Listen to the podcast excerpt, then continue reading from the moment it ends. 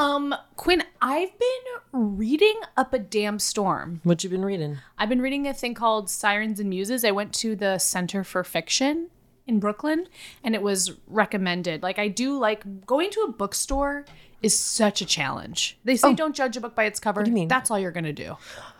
Like you picking out a book to in read. blind. I don't know if I'd ever go into a bookstore and just blindly select. Really? Yeah. People do it I have lists. I have time. lists, and they're like written on pieces of paper that I crumble up and stick in drawers that I never open or put in jackets, and then don't wear the jacket for two on. years. It's yeah, That's a fun thing you do to yourself. yeah. I make you a lot of lists to like yourself? that. Yeah. You do to to yourself. I am in the middle of three books, and I I've don't think in- I can do that. Let me be clear. I've been in the middle of these three books for I don't know, maybe 3 years. it's I bounce around, I forget what's going on, I begin them again. I my relationship with these books is getting more serious than I ever wanted it to. They're not particularly great books. What if you just move on? What if you break up with them and find another book? I feel like I've come so far, I just need to complete one of them. Maybe what I need to do is decide who. I wish there was a reality game show for this kind of thing where I could like eliminate books. I you know what I did? I did something really tacky. I left the train. The train went express. Annoying, but I got off at the stop after yours, mm-hmm. and I walked and I read while I walked. Oh, that does sound crazy. It's really crazy, but I was like, oh, I want to know On what's your happening iPad? on my phone. I just like to picture you on the iPad walking. Little town, it's a quiet village. I just look like Belle on my iPad with my light lit up. Blonde Belle? Blonde All right, Belle. You're really Blonde Belle. selling this reading thing. Truly?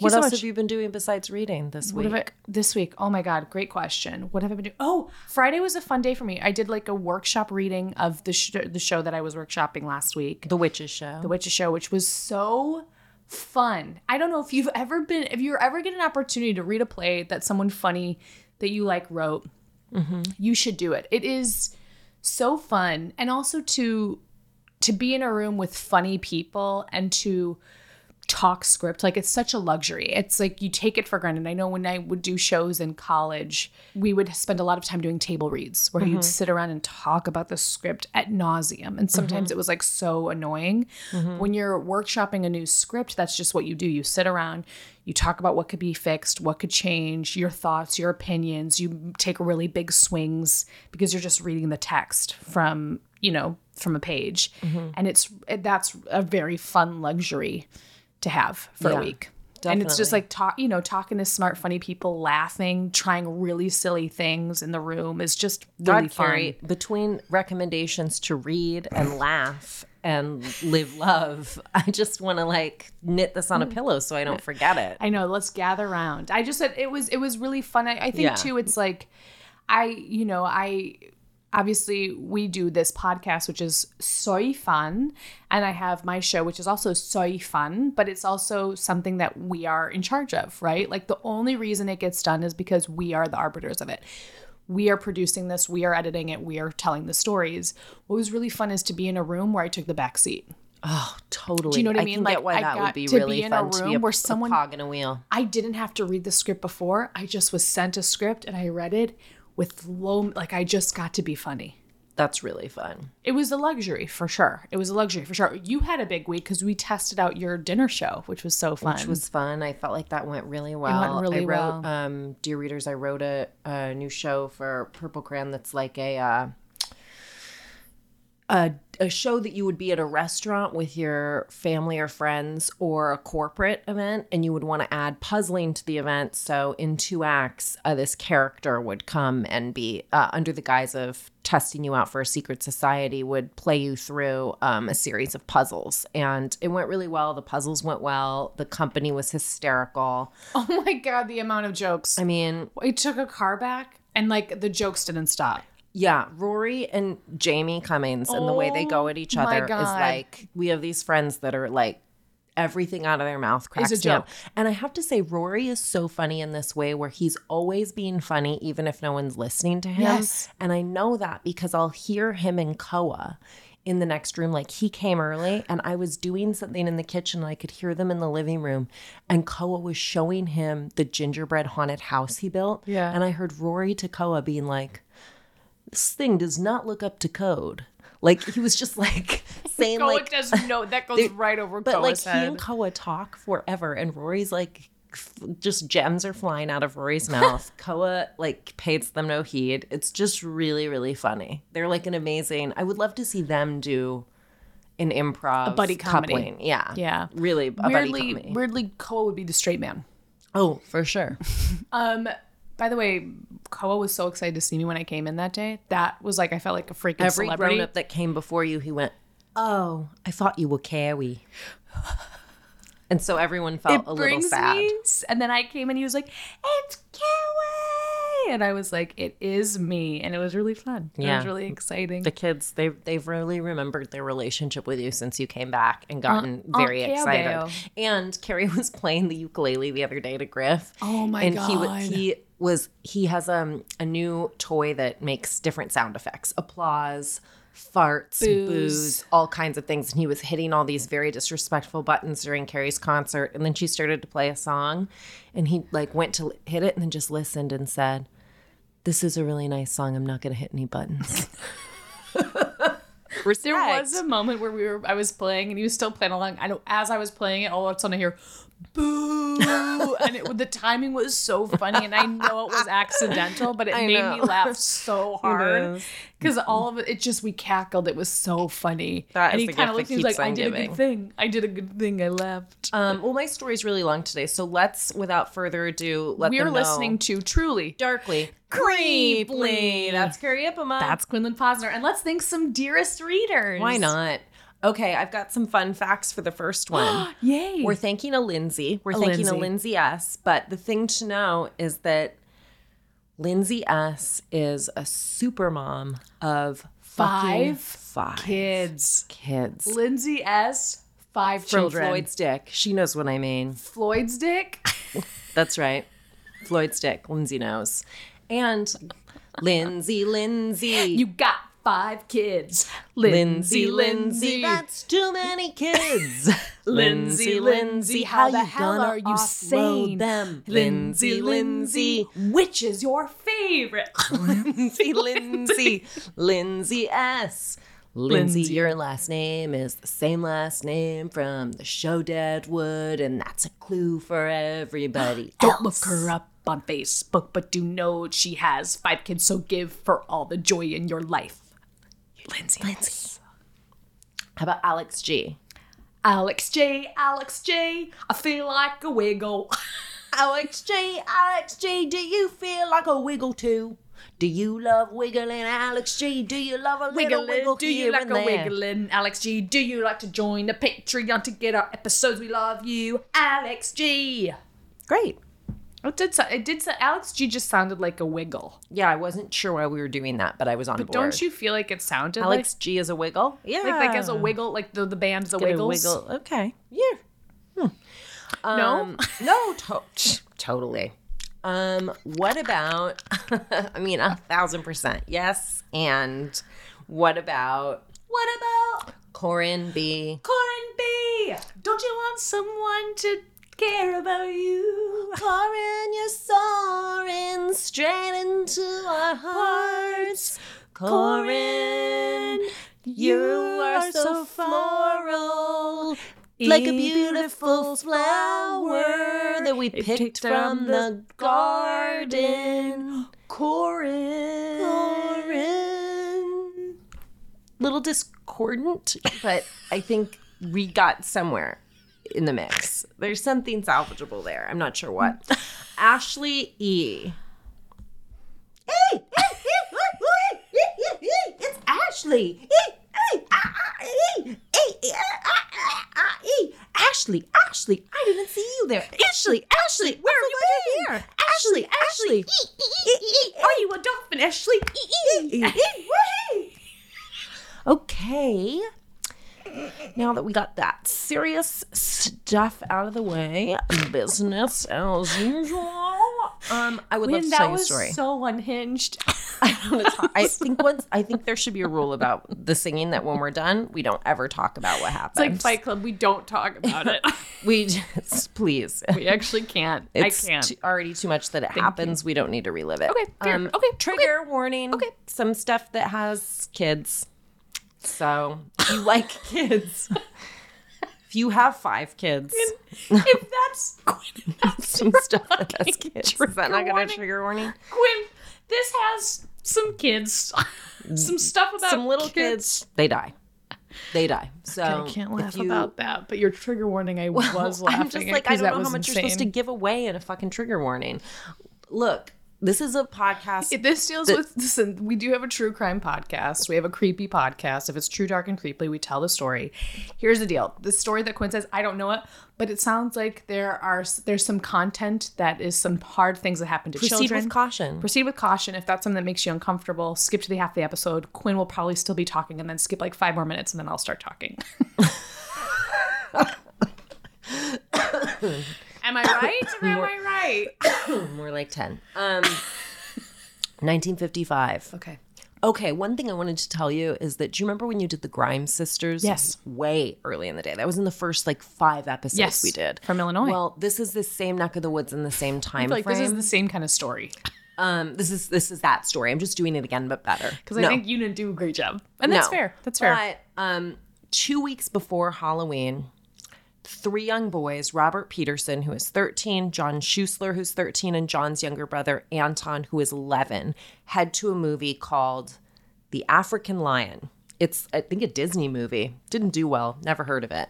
After the movie, they stop by a bowling alley on their way home and they leave the Monte Cristo bowling alley. They're hitchhiking, is what we think is going on okay, it's the fifties, different times. totally. And it's, I don't know, between maybe nine and 10 at night. A woman named Hetty Salerno hears screams coming from the direction of a stable she lives near that's called the Idle Hours Stable. Now, the Idle Hours Stable is owned by a man named Silas Jayne, who is, he's like the godfather of horse mafia stuff, like a very dangerous character. And the horse mafia shit that was going down in the 50s is dark and is real. And I'll get into that soon. But just as far as ge- geographically speaking, this stable is close to forest uh, preserves. Preserves? Is It's a jam. Did I say it's it right? jelly. it's forest preserves. It's a, it's a beautiful. It pairs It's very well with the cheese Oh and my God. a salty cured meat. Yes. Um, what do you? How do you say that word? It's preserves. really? Yeah, the forest preserves. Okay, thank God. Because I was like, am I supposed to say like preserves? I don't. Emphasis on the wrong syllable. Um, No, you just can't say preserves without thinking of um like a yeah. I was like picturing totally. Um, no. Okay, so what happens is two days later, they find the kids there, and they are deceased. Oh. They're dead. They're naked. They'd been bound, gagged with tape. Uh, obviously, the news is like they were sexually assaulted because they're naked. There isn't actual um, physical proof of anything happening, but it doesn't It's mean also they in weren't sexually 50s. assaulted. Yeah, it's also in the fifties and so it's confusing because this happens right outside Chicago. It's just it rocks the whole town. It rocks the whole city. where in Chicago is this? Do you know? It's in th- it's basically near the border of the city's northwest side. okay. Um, yeah. Very close to my understanding is it's very very close to where the Grimes sisters went to the movies, who also went missing mm-hmm. during that same general time period, and then were found also dead. Mm-hmm. These boys, everybody wanted to know what happened. Everybody's looking into what happened. There was a lot of my my understanding is that this book came out called Shattered Sense of Innocence: The 1955 Murders of Three Chicago Children that exposed why um why this investigation was botched and couldn't move forward and that it was for all these different reasons that I'm not really going to get into because it's it's not what I want to tell the story about and I there's only so much time. But what they do talk about in this book is Richard Lindberg, the author that wrote it, says life revolved around the parish, Little League, and bowling. Doors were unlocked. There was no urban fear of crime. There was no fear of urban crime. After the Schuessler Peterson murders, that changed. And a lot of people talk about the whole temperature changing in Right. that area. And this case went unsolved for almost 40 years. Oh my god. But we're just going to skip ahead about 20 years to 1977. It's a circuitous path we're going to take, but we are going to get back to these boys. There is a candy heiress named Helen Vorhees Brach. Uh, her The Brach. Yeah, the Brach. Yes. B R A C H. Hello, candy exactly, corn. Polarizing. Exactly. Very short history on that is that she met the founder Frank Brach when she was a coat check girl at a Florida country club. It's giving me Sonja Morgan. Totally, totally. And where's her family crest? Couldn't agree with you more. So Frank died in 1970. Now we're seven years later. She's been really lonely. She doesn't really have a mission. The candy company's been sold, and she's just this wealthy widow. Um, and the long and short of it, the facts are that she goes to an appointment at the Mayo Clinic in Minnesota and is not seen by the public after that again, ever, ever, ever Whoa. and that is 1977. She is declared legally dead in 1984 just because they go, that's probably the case.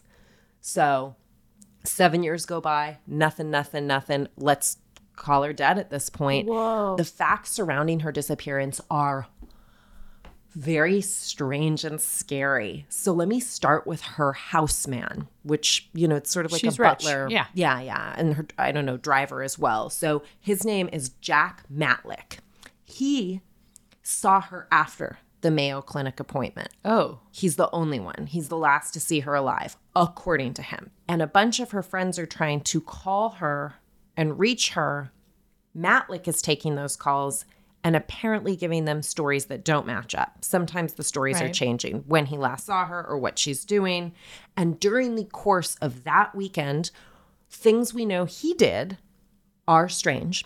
He scrubbed and cleaned John. a bunch of rooms in her John mansion. Matlick? John Matlick. He cleaned It's not looking good. the maid's room. He had um hit the Cadillac he drove. He had completely like washed inside out. He ordered a meat grinder attachment.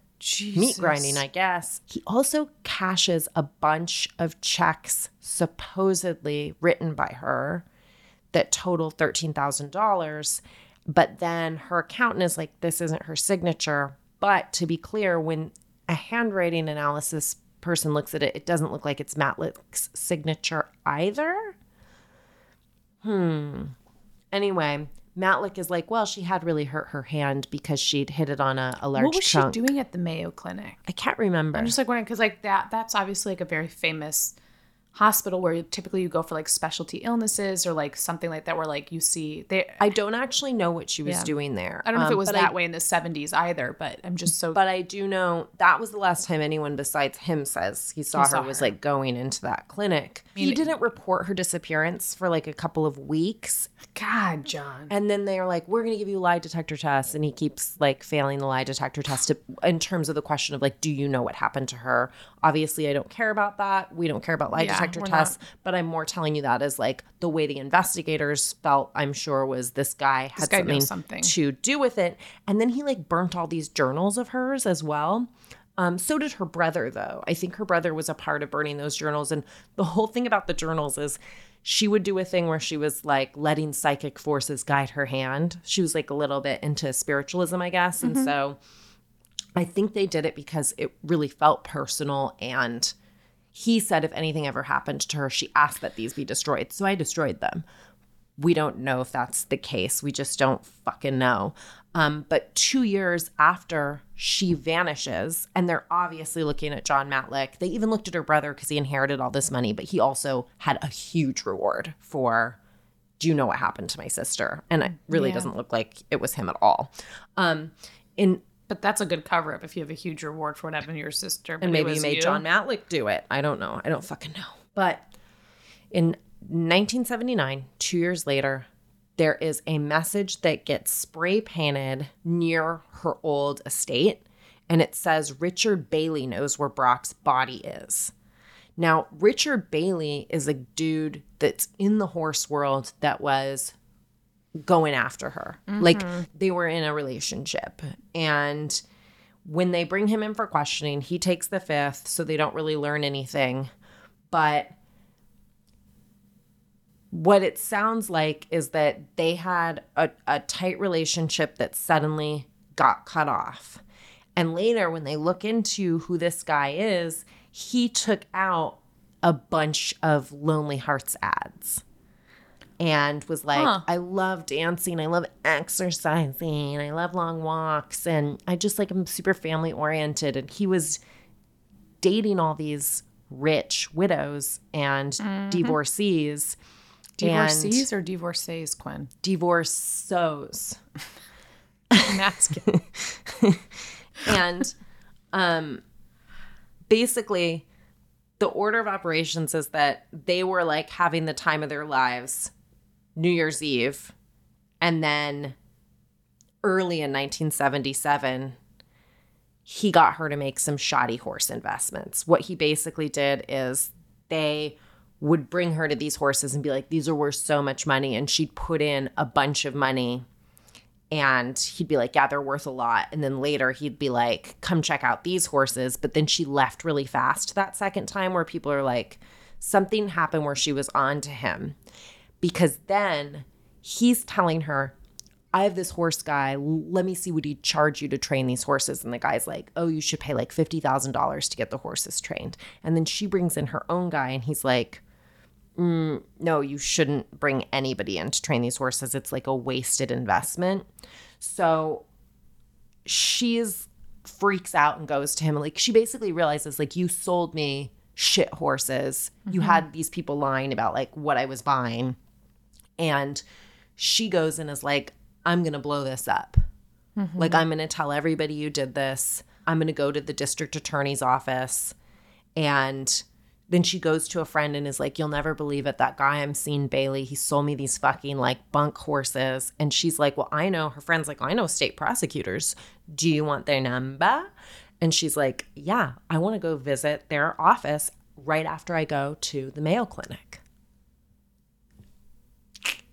So the timeline Adds tricky. up. so when they're looking at this guy, they're like, "What's his game?" They're, and they like look into his con game, his his history, and basically, um, I read Richard that, Bailey, such like an Americana name Totally. too. It's like and there was like three ways, three cons that seemed to be his classics. He would say his money was tied up, and he found a horse though that was like this really good investment opportunity, and then he'd use the horse as collateral, um, and he'd get a a loan from the victim, and he'd never repay the victim. Mm-hmm. But then if he defaulted on the loan, they're just stuck with this fucking horse and all the boarding bills for the horse. The other thing he would do is be like, let's go into a partnership oh together. using a live and he would like have using a live animal as collateral it is gets so dark. so much worse. So he would go in with a a buddy and and he'd be like, "Let's go to this guy whose horse is for sale and it's such a good deal. You know what? I'm going to split it with you cuz this horse is going to make us so much money. Let's split it. Let's each put in however much." And he'd match it, but then as soon as the woman walks away, His friend would give his friend his tears up his check and they split hers. And obviously the horse Oh. is worth nothing basically he does all kinds of scams like this and he gets charged eventually with fleecing her and a bunch of other ladies because this was just his pattern but when they're doing the probe on this they're talking to a bunch of different people in this shitty horse mafia world mm-hmm. in Chicago. They basically unlock the saddest, grossest, weirdest world where there's all these riders and trainers and people that are charged with insurance fraud schemes that where they were like paying to insure horses and then like killing them or breaking their legs um and doing like terrible things to to maim the horse To collect the insurance It's like on rem- them. it's giving me also like when did remember in Crime of a Lifetime we covered the horse girl episode like that's the same area. It's so dark, but like they, they were like electrocuting horses, breaking them their legs with sledgehammers and crowbars. Like Horrible. they like would light hay on fire in a barn and like these horses would burn alive. It's so sad. And it was so dense, the amount of this sort of thing that was happening. There was just guys that were basically horse killers, like like that you'd hire a hit. You'd be like, that's a horse hitman. Like I can like pay him to come kill my horse or like my friend's horse or Jeez. can you imagine? No. So this is when they also start getting into the connections to this guy Silas Jayne. Like I said, he's like the godfather. He's like the main guy. And he's a really bad guy. In his history, he has a rape conviction and he has I could do a whole episode on him plotting to kill his brother George. He and his brother George were rivals in this world. And I cannot get into it, but I can tell you because it's like too much. But I can tell you the number of times he said he was going to kill his brother and tried to kill his brother is the longest list in the world. And he would do things like plant all kinds of different bombs, try to shoot him through his work office window. He one time rigged his car with dynamite and the guy sent his like secretary to move his car and she blew up. So blood is all over this guy's hands and and eventually he did kill his brother. He got somebody to kill his brother. They and they killed him when he was at home celebrating his son's 16th birthday. They shot him through the basement window when he was dealing a bridge hand to his family members. I mean, cold blooded shit. And this is his brother. So he's dark, dark, darkness and like very scary. But he's been dead for years when they start going through this case Yeah. stuff. Um, but he was in the same circles as as Richard. Um, looking at his past, look, diving into Silas Jayne's past, they're like, oh, he was also questioned in 1955, of course, because that was uh, his stable was near where the boys' bodies were found. Who? Silas or ba- Silas. Oh, Silas's wow. stables Yeah. that he owned. He owned a lot of things, but yes. But there was a man that worked at those stables named Kenneth Hansen, who was 22, If this is, is fucking now in his John, 60s. If this is John, what's the houseman's name? Matlick. If this is John Matlick, I'll scream. Oh, well, just hold your horses. I just like wanted to guess. Like it's a fun who done it because we're full is. It's- circle. There's so many characters. That's why I tried to So limit the 20 okay, storytelling so because it's kind of wild. Um, so there's a 20 year old that works at John there was Silas's. a 22 year old that that worked near those stables or at those stables, depending on who you ask. Definitely an associate of Silas Jayne. Mm-hmm. A, definitely a, a ne'er good. What do you call him? A ne'er ne'er-do-well. A ne'er do well. Kenneth Hansen. He was 22 at the time those boys I, died. my uncle's name is Ken was Ken Hansen. it's not him. I looked into Okay, it. thank I you. made sure he wasn't related to you. Thank you so much. I always do that with these stories. Oh, phew. Yeah. So while they're doing this and they're like, this roster is getting enormous of looking into all these different people, but they're trying to, I imagine they've got their their character board um, and they're drawing like, you know, lines with yarn and whatnot. And then an informant comes forward named William Red Wemette. And he is a Chicago pornographer.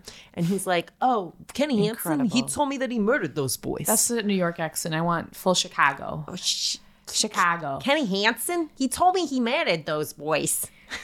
Kenny Hansen. Oh, he told me you married those boys. He t- yeah, I don't know. you do That's that. better. Is that it? He Yeah, told me you something married like those that. boys. They hmm. find a lot of witnesses that are like, yeah, sure. Years ago, he was drunk and told me the same. Um, they look into his history and they're like, you're not a great guy. In 1970, you're not. Look into decidedly. history and they go, Just- you know what? He's He's not, not a good, guy. He's not a good guy. Well, in 1970, he supposedly lit a fire that killed 36 horses, be- and it was just to take out a competitor's stable. And so they're like, oh, now that we think about it, now that we're thinking about him in terms of being an arsonist, an arsonist, we also remember that we were talking years ago about exhuming those boys' bodies for evidence. And wow, and right when we said we were going to do it, there was a fire at his barn. Did he do it because there was something there that he was trying to destroy evidence wise? And then they exhumed the boys and they did find hay in their lungs. So it's like he they are tied somehow to being Near- in one of near these nearby. Mm-hmm. Yes. They end up bringing him to trial and he he knows it's coming. Like he's asking neighbors, "Are there police watching my house?" And he packed a suitcase to leave town, but they bust him. They arrest him in August in 1994. 1994. She was killed. She went missing in 1977. She- just so you're starting to get like a clear picture of Well, how also the boys. So wait, wait, wait, wait, wait, wait. 1955. but he was arrested for her. He was arrested for them. Thank you, But it was her. She's like, that's why I was saying it's so circuitous. Basically, by looking into what happened to Helen, they start to think they can answer what happened to, those these boys. boys. It wasn't, they never would have thought that was the path that they were walking on. Yeah. But somehow it is. Wow. And That is some good police work of just leaving your mind open and allowing the evidence to come and not having a pre-existing and narrative. I think because it's local, it's like everyone again, those boys were everything. So everybody knew and everybody always had it on the brain. But um they bring him to trial. At this point he's in his 60s, he's married, he has a couple of kids and he's like I am innocent and his son who was born after those little boys died, of course, um tells reporters whoever would have done a crime like this would have to have been a monster and that's not my father. Um during his trial, they paint a picture of like these were kids that were hitchhiking, they got picked up by him. He took him to the stable where he worked, the idol stable, and he sexually abused at least one of them, strangled all of them. And then 7 months later he burnt down these stables to get rid of all the evidence when, when he knew we were going to exhume them. A lot of witnesses come forward in this trial and say, yeah, he picked up under underage boys hitchhiking. Yes, he tr- would try to get them work at the stable. He'd try to have sex with them. There was a young boy that says, I walked in on this guy when I was a kid and he was uh, performing oral sex on a 15 year old. And he said, if I told anyone, I'd end up like those boys in the forest. Doesn't really prove anything some of the characters that come forward, Roger Spry is one. He says that when he was 11 or 12, he started living with Hansen's family and that Hansen tried to abuse him. He mm-hmm. rebuffed it and then he was made to sleep outside in a dog kennel. And that finally he stopped pushing away and Hansen would perform oral sex on him. Then they had a sexual relationship that lasted till he was 18. And one thing about the oh, oral allegations is that, again, these boys were naked. We don't know if anything happened to them. We wouldn't know if it was oral in nature. So he says that as when he got older, Hansen would basically be like, t- would tell him things and ended up telling him that he picked up three boys that were hitchhiking once and took them to the barn and started having sex with one or both of the younger ones. The other one walked in. He they said he was going to get in trouble or threatened to report him and he didn't know what to do, so he did kill them. There's a oh, guy that comes forward that's now that was 21 at the time and says that he was had a consensual sexual relationship with Kenneth. He says that he admitted to him too that he had killed those boys a few weeks afterwards and that his dad this guy Herb Hollins was a Chicago police officer and he didn't tell him and he didn't tell anybody because he was so scared of getting that it would get out that he was homosexual. So he just didn't tell anybody. my And he and he was afraid also of being killed because he knew how dangerous uh, Kenneth Hansen was. So wow. then there's all these people that come forward and go, he didn't work at the barn during those years. And I never saw him there. Or somebody saying, like, I remember when that spry kid lived there. I'd come early in the morning for work. That kid did not sleep in a fucking dog kennel. I never saw him in a dog kennel. Um, then they bring this guy forward, Dan Strong, who he served with, who uh, the defendant served with in the military. And he says, he and his wife Beverly were visiting me when this crime was committed. They were they were visiting me in Texas. And they show all these pictures of the trip. It doesn't they can't date the pictures, so it doesn't hold up really. And he's like to the best of my knowledge it did happen during that time, but I don't know the exact dates. The defense sort of botches the trial in that they should have probably just focused on you don't have enough proof because there's no forensic evidence. Of course, it's a very old case. There Right. wouldn't it's all circumstantial. but they do weird things like be like, you know what? It was John Wayne Gacy. And everyone's like, John Wayne Gacy was 13 at the time. He was the same age as all these little boys that got killed.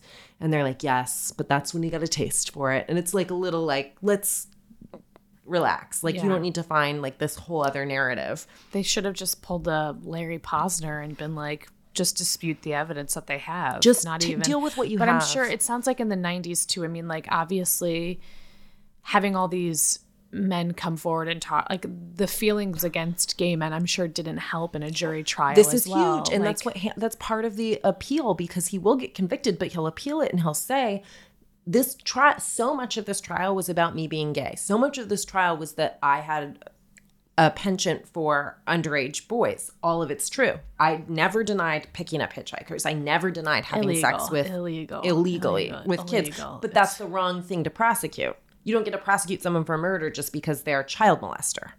Right. You have to stick to the Right. it's like And of it's course he we all just want the bad guys in the jails but it's like that's Yeah. not we can't muddy the system. That's very dangerous. Totally totally. But he was on trial he was basically on trial for this murder but he was convicted because he was a pedophile. Well yes and and of course the defense will make it say the same with a gentler touch and say because he was homosexual. He is convicted. He's sentenced to 200 years. And you got to look at it and say why?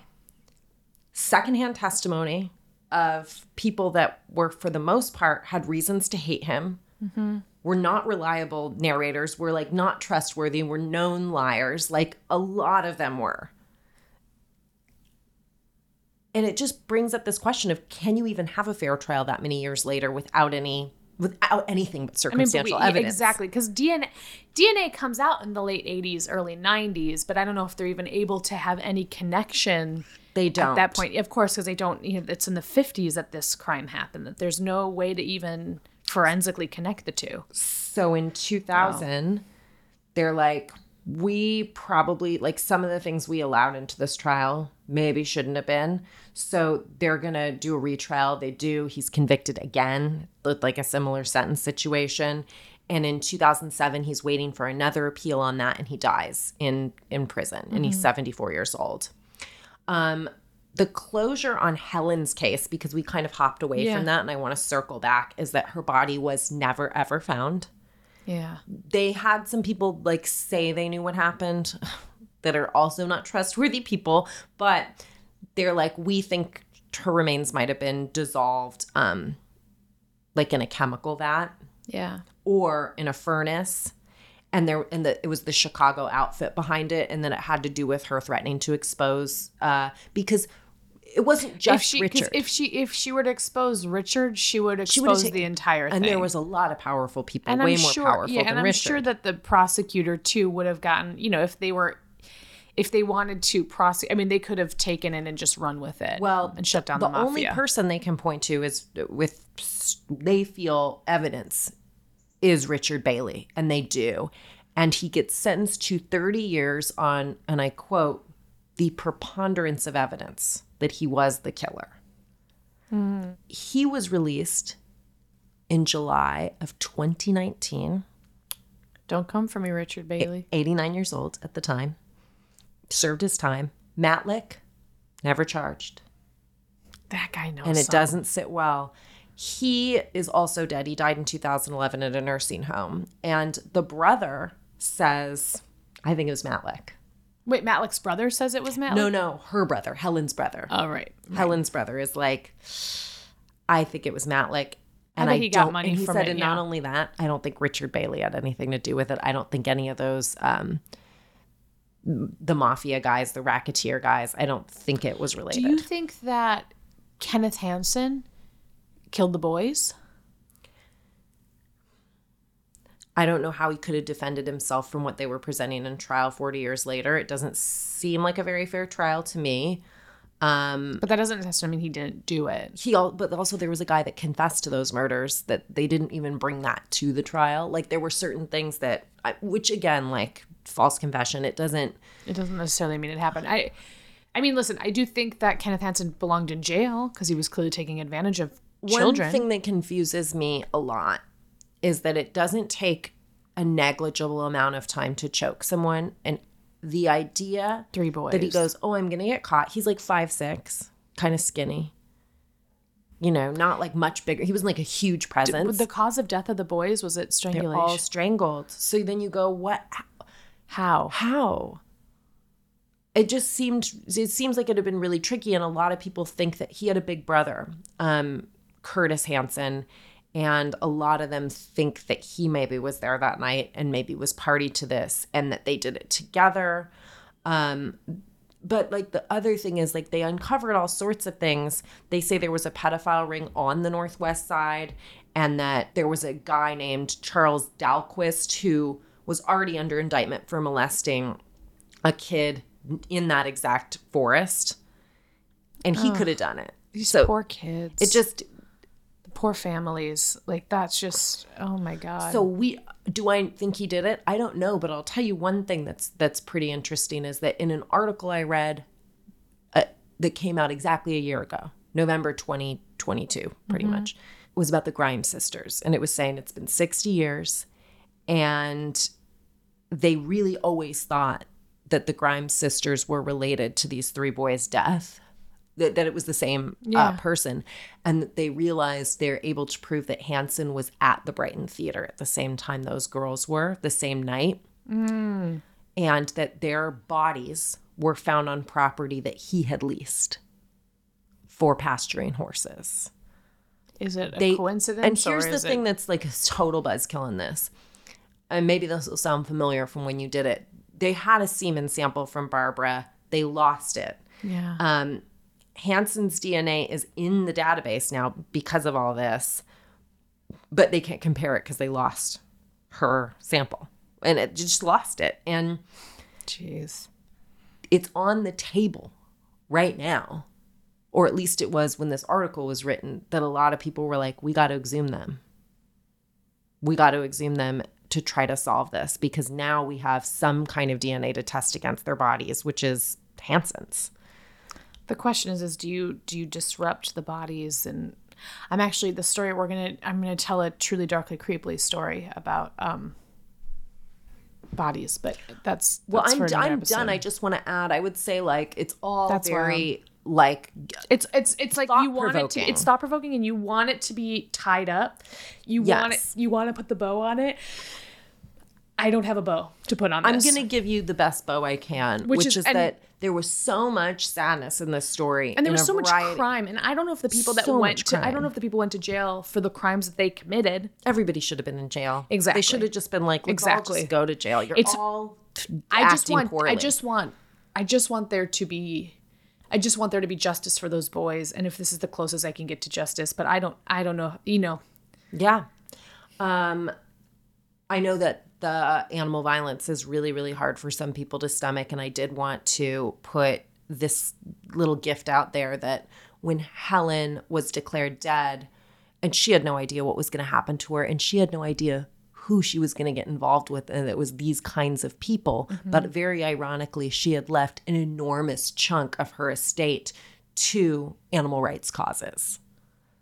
So just so sad is too is that you can say like I'm sure Richard Bailey saw that and preyed upon it. You know, like I'm sure like that that feeling of you know she was this heiress who lost her husband. She had this candy fortune, mm-hmm. and she just wanted to like preying on people's empathy is just so gross. Thank you for telling that story. yeah. All right. Well, the story I'm telling is not similar at all, but there might be some crossover. We always look for it. We always look for. We always love to see it. Okay, so I got this information from People Inside Edition. I didn't say my sources. oh my god. Thank God you said something. I got to go back in time and tell you that I got my sources from New York Times, LA Times, WGN TV, Court of Appeals, The People versus Hansen, New City, Case Law, People versus Hansen, UPI, People, ABC, and United States versus Bailey. Hot. Hot. What? Okay, I am got my sources from, and you're gonna just gonna copy and paste that into a previous. Yeah, because I'm so profesh. do you know how to do that? You just cut the chunk, copy, and then paste it, and you can put it elsewhere. Yeah. Yeah. Do that. Okay. I got this information from People, Inside Edition, New York Times, New York Post, CBS, Press Democrat, KRON 4, NBC. I'm going to be talking about Katie Sorensen. Do you know about her? No. Katie Sorensen. I always just like assume you might know, and you might have heard of her. Oh, I often know things, and I often you do not. often know things, and that's Sort of something like I a can quote. It's a 50-50.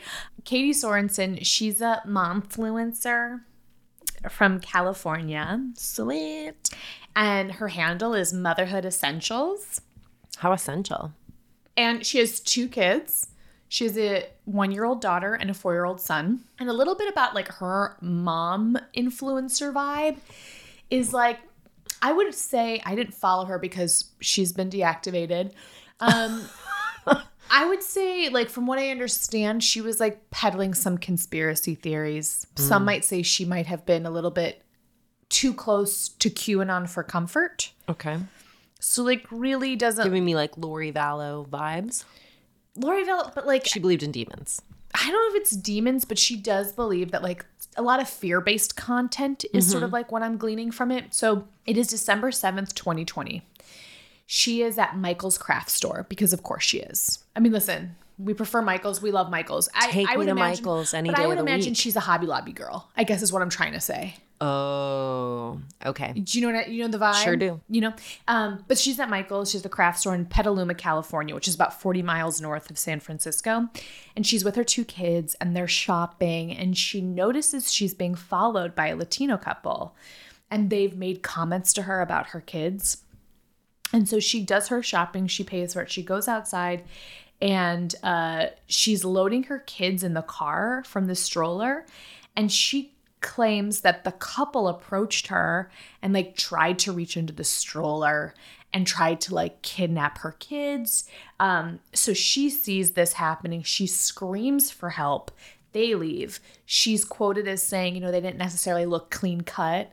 Um, they gave her the heebie jeebies and that she was paralyzed with fear. So, right after this trip to Michael's, she calls the police and she's like, Hey, I have to tell you what happened. My kids almost got kidnapped. It was really scary. Can I come in? They're like, Come in, make a statement. She goes in and makes a statement. She writes the report down. She talks to, I think, an officer and a dispatch. And about a week later, um, she gets on her Instagram because you know what? Take your broken heart and turn it into art. Am I right? Yeah. Am I right? You're right. When you're right, you're right. Mm-hmm. She has 57,000 followers on her Instagram and she tells this harrowing tale of what I just told you. She says, she says, "My children were the targets of an attempted kidnapping.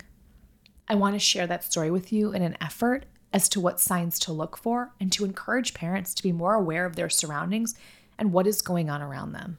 And then she just has a, a guide on how to racially profile people. Yes. Oh if they look different from you, for sure it's probably them. are. It's probably they're probably trying to attack you. Do you know what I mean? Super healthy. Thank God for people like you, you fucking asshole. This video, Quinn, is viewed over 4 million times.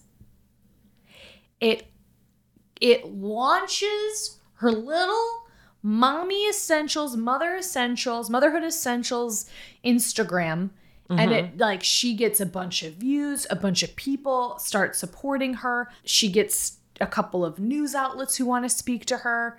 And once this video comes out and the police obviously start to sort of piece this together and look at this video, they notice that she had some discrepancies Uh, between the Oh. report and the video. wait, so she's actually what's her name that faked her own kidnapping? Sherri Papini. She's Sherri I will say vibes Sherri of I got kidnapped by this is Sherri Papini. guys. In fact, like a lot of the articles were like, more about it, Sherri Papini. Yep. So what happens is is obviously people start sharing fear spreads like wildfire and she becomes like someone who's protecting kids and is just like doing it out of the goodness of her heart. You know, she wants to make sure parents know what to look out for. Mm-hmm. So the police are looking like this is really weird. They interview her a week later and they show her some surveillance footage from the Michaels that day that they had acquired and she's able to identify the Latino couple that followed her that she claims is them. So she identifies this couple as the perpetrator. Local media outlets invite her on. She starts talking to a bunch of people. She ends up revealing the couple that followed her around, Revealing like who they were. saying their names. I think so. It's a little unclear, but Somehow think, indicating their identity. yes. And the internet being the internet, they found them. Um, the police are obviously looking at the surveillance photo, the surveillance footage of the people that she had indicted in her report or the people that she had accused of the report. And when the police start looking at the video, like they didn't even come in contact with her. Yeah. Like they weren't even close. Do they have it of the parking lot? Is her whole thing like you didn't see it happen? It happened out here. I don't know what her whole thing is, but she has a story and she is sticking to it, my guy. So the police interview the couple and they deny all the allegations. Yeah. Um, the police essentially hear the allegations. They look at the video and they're like, this investigation is closed. Um, this is a fake reporting that she did. The couple in question is Sadie and Eddie Martinez. And what happened is, is they had been there had been photos photos of them. They had been maligned. She had allure she had like um i don't know if she revealed them, their name. I believe i don't know if she revealed their name to be honest but i think she alluded to them and i think people were able to find them so much so that the two of them ended up having a press conference with their attorney where they were like, Hi, we were accused of this and it's not us. And they even said they were just guilty of shopping while brown is what they said. Um, in fact, their story is they were at Michael's that day because they were they were shopping for Christmas decorations. They bought a baby Jesus for their nativity scene. That's like what they were doing that that day. And frankly, they didn't need any more babies. Okay, they had the most important, the most famous one- unless Unless baby in their sale. possession. I don't think they wanted this crazy lady's one year old and four year old kid. I- they weren't interested No, in it. and it's like outlandish to think that that's what happened. The fact, too, is that they didn't have any interaction with her, not once during their trip to Michael's. But once their names got out, it was like they couldn't put the lid back on it. Mm-hmm. It was hell for them.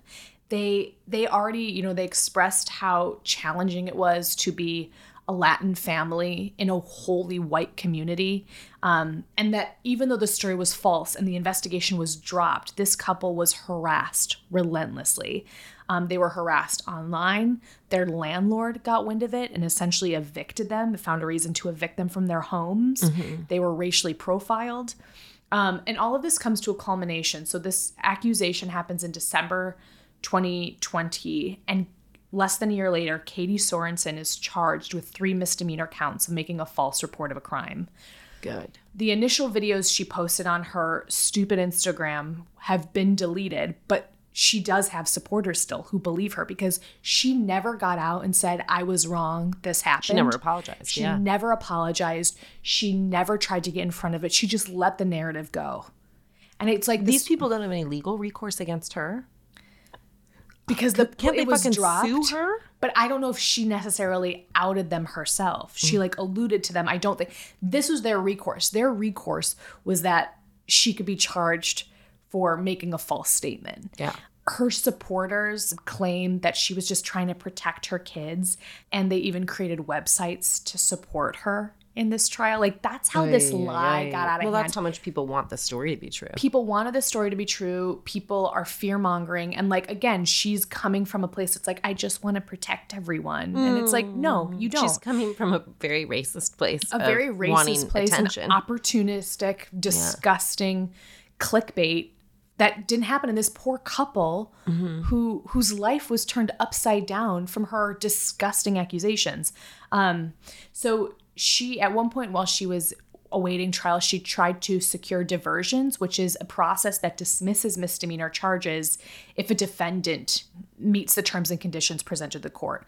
So the judge who was presiding over this case denied this twice. And the reason this judge denied this twice was because she said that Katie never took responsibility for her actions or mm-hmm. even explained why she claimed kidnapping in the first place. Mm-hmm. Because again, I don't think they could have charged her based on what she said online because I think there's a protection of free speech. yeah. I think she could have said that was my experience. And so who are you to arbitrate that? And like what can of worms would that open? So the only thing they could do was like you spoke to uh, officers of the law and you lied. Prosecutors maintain that she was trying to financially benefit from the content. Makes sense. She has a page in it drove clicks and interest. They also said that um, they also talked about her involvement and engagement in QAnon conspiracy theories, which center on kidnapping and pedophiles, right? So it's like this idea, this input that she's having, this stuff that she's reposting, and then it, like she has a way that she could justify that it happened to her, and like she's striking while the iron is hot. Her claims is that she just misinterpreted the events of December 7th. That is so shitty. Like she doesn't ever fully come out and say, I lied. That's not what happened. I'm sorry.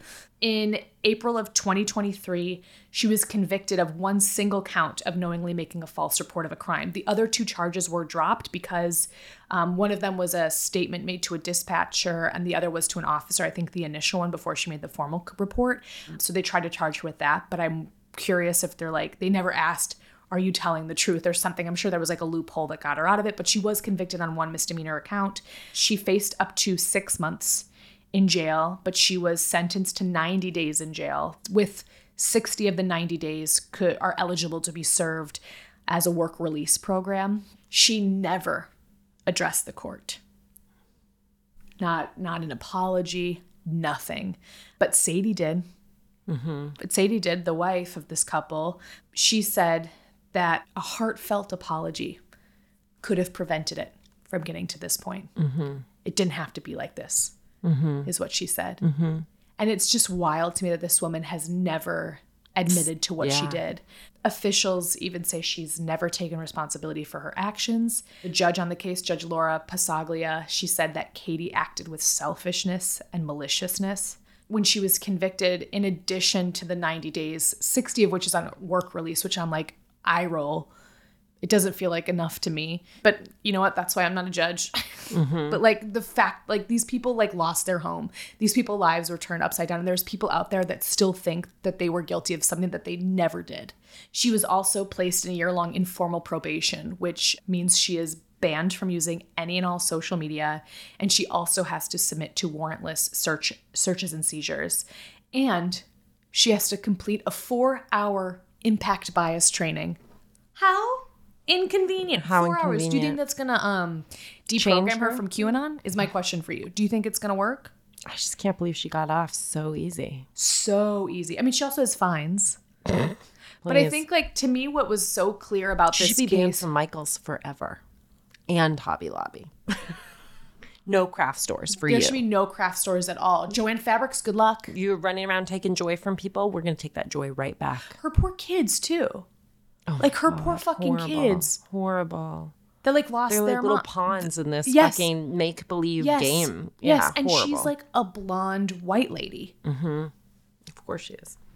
which let's you know i am too but I, I hope i'm not that blonde white lady like she's the definition of a fucking mm-hmm. karen obviously sadie and eddie martinez the couple they've been they were interviewed and they were like we think it should have been tried as a hate crime essentially. It's like why wasn't it? And Yeah, the defense it- that's what it is. the defense to this had said that um, well in the video she also sort of like pointed to a suspicious white person that she encountered. So it wasn't racist. Vile. Absolute vile. When the verdict was read um, eddie he kissed his wife's hand and i think this is how you know they're the bigger better people in this situation because he also spoke to a news outlet and he said, you know, he empathized with Katie because being a parent to be away from your kids that long, it's tough. I feel bad, he said. He added that hopefully this might teach her a lesson of seeing other sides of life, experiencing that, hearing that, going through it. It might wake her up and help her see the light. Oh, we hope so, Eddie, but we don't think so. I am We not- think she's human garbage for life. Sadie is just hopes that she feels some sort of remorse. And she said, when you make a mistake, own it. Doubling down didn't do anything but hurt her even more. Mm-hmm. And that's exactly what she did. She doubled down. And it was so gross when she was convicted. Like the tears that she cried was so gross. Mm-hmm, Where it mm-hmm. was like, grow up, grow up. I hate it. Yeah, so do I. What a story. What a fucking A little short but sweet story after your long one. What an absolute monster. But I think what's crazy to me again is like what blew my mind is I think she was falling on the sword in this one, which was, this is what was confusing to me. Is I'm sure her defense team was like, you should issue an apology. You should, even if you don't feel it, you should issue an apology. And I'm wondering if she was like, no, I'm not going to because I'd rather have this, or maybe she believed it in some way, or she'd rather have this like sort of vague. Well, by not issuing an apology, she also kept a lot of those people who were her supporters being like, maybe it is true. Do you know what I mean? Like I think, and that's Which is the think crime. so that's a double crime, you know. Yeah, it's I think like that's by what's not saying anything, it. she's continuing to perpetrate the lie. Yeah, and so it's like, yeah, they can they can judge her for making a false statement, but like what is truth, what is a lie, especially among QAnon conspiracy theorists. I thought that was what was interesting to me about this case was like, and that came up not in a ton of research that she was like peddling QAnon conspiracies, but this idea of like falling on the sword and like trying to be a martyr for this cause. And like there are very real life consequences to this lovely couple who showed her nothing but empathy and compassion. It's just like it's so grotesque to me, but it's like it, it reminds me of sort of like the political world that we're in at the moment, which is you have people who are lying and I and I it's you know Trump to me, it's the Trump of it all. It's like, does he believe the lie? Or is he using it to self-serve? Like I don't know. I don't know the difference. It's always, but it can be both, right? So like I don't know if she can say it so much you're confused about what you believe in. totally like i'm i genuinely that is something i'm so curious about and i think like can you say a lie enough times where it is true in your mind yeah i guess i i but ugh, like the real life consequences But of there this. is that it's threat like of deciding to tell the lie in the first place. Yes. So it's but it's like it's like the election it's like i mean again i don't want to get i mean we can get into it if you want but like with the election deniers right the big lie as it's been quoted is like do you think trump really believes that the election was stolen no. you don't think No, I don't at all think. And I think I could be totally wrong about this, but I think he's told people that. Like I think it's i think he believes it i think he Hmm. genuinely believes it interesting. Let's ask him. coming out of the bop, closet beep, bop. Come coming on out, out. of the coming out of the podcast closet. donald trump fuck you How did you fit in there? oh, I guess your hands are really small. I mean, well what's a lie what's truth What's line? What's truth? Write in and tell us. write in and tell us Write in. and we'll see you next We'll week. see you next week with another lie and a truth, or maybe two truths or maybe two, and or a maybe, lie, or maybe two lies and or maybe no all lies. truths. Goodbye. Or is it?